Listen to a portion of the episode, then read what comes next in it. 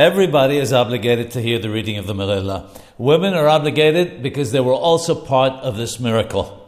One who is not reading from a kosher Megillah must hear it from the mouth of a person who is obligated to read it and is reading from a kosher Megillah. If one hears it on the radio, even if it's read by someone reading from a kosher Megillah, one has not fulfilled one's obligation and has to hear it again from the mouth of a reader.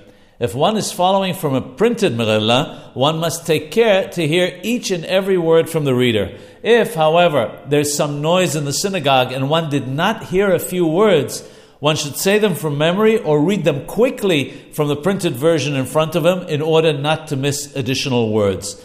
It's considered in such a case that one has fulfilled one's obligation.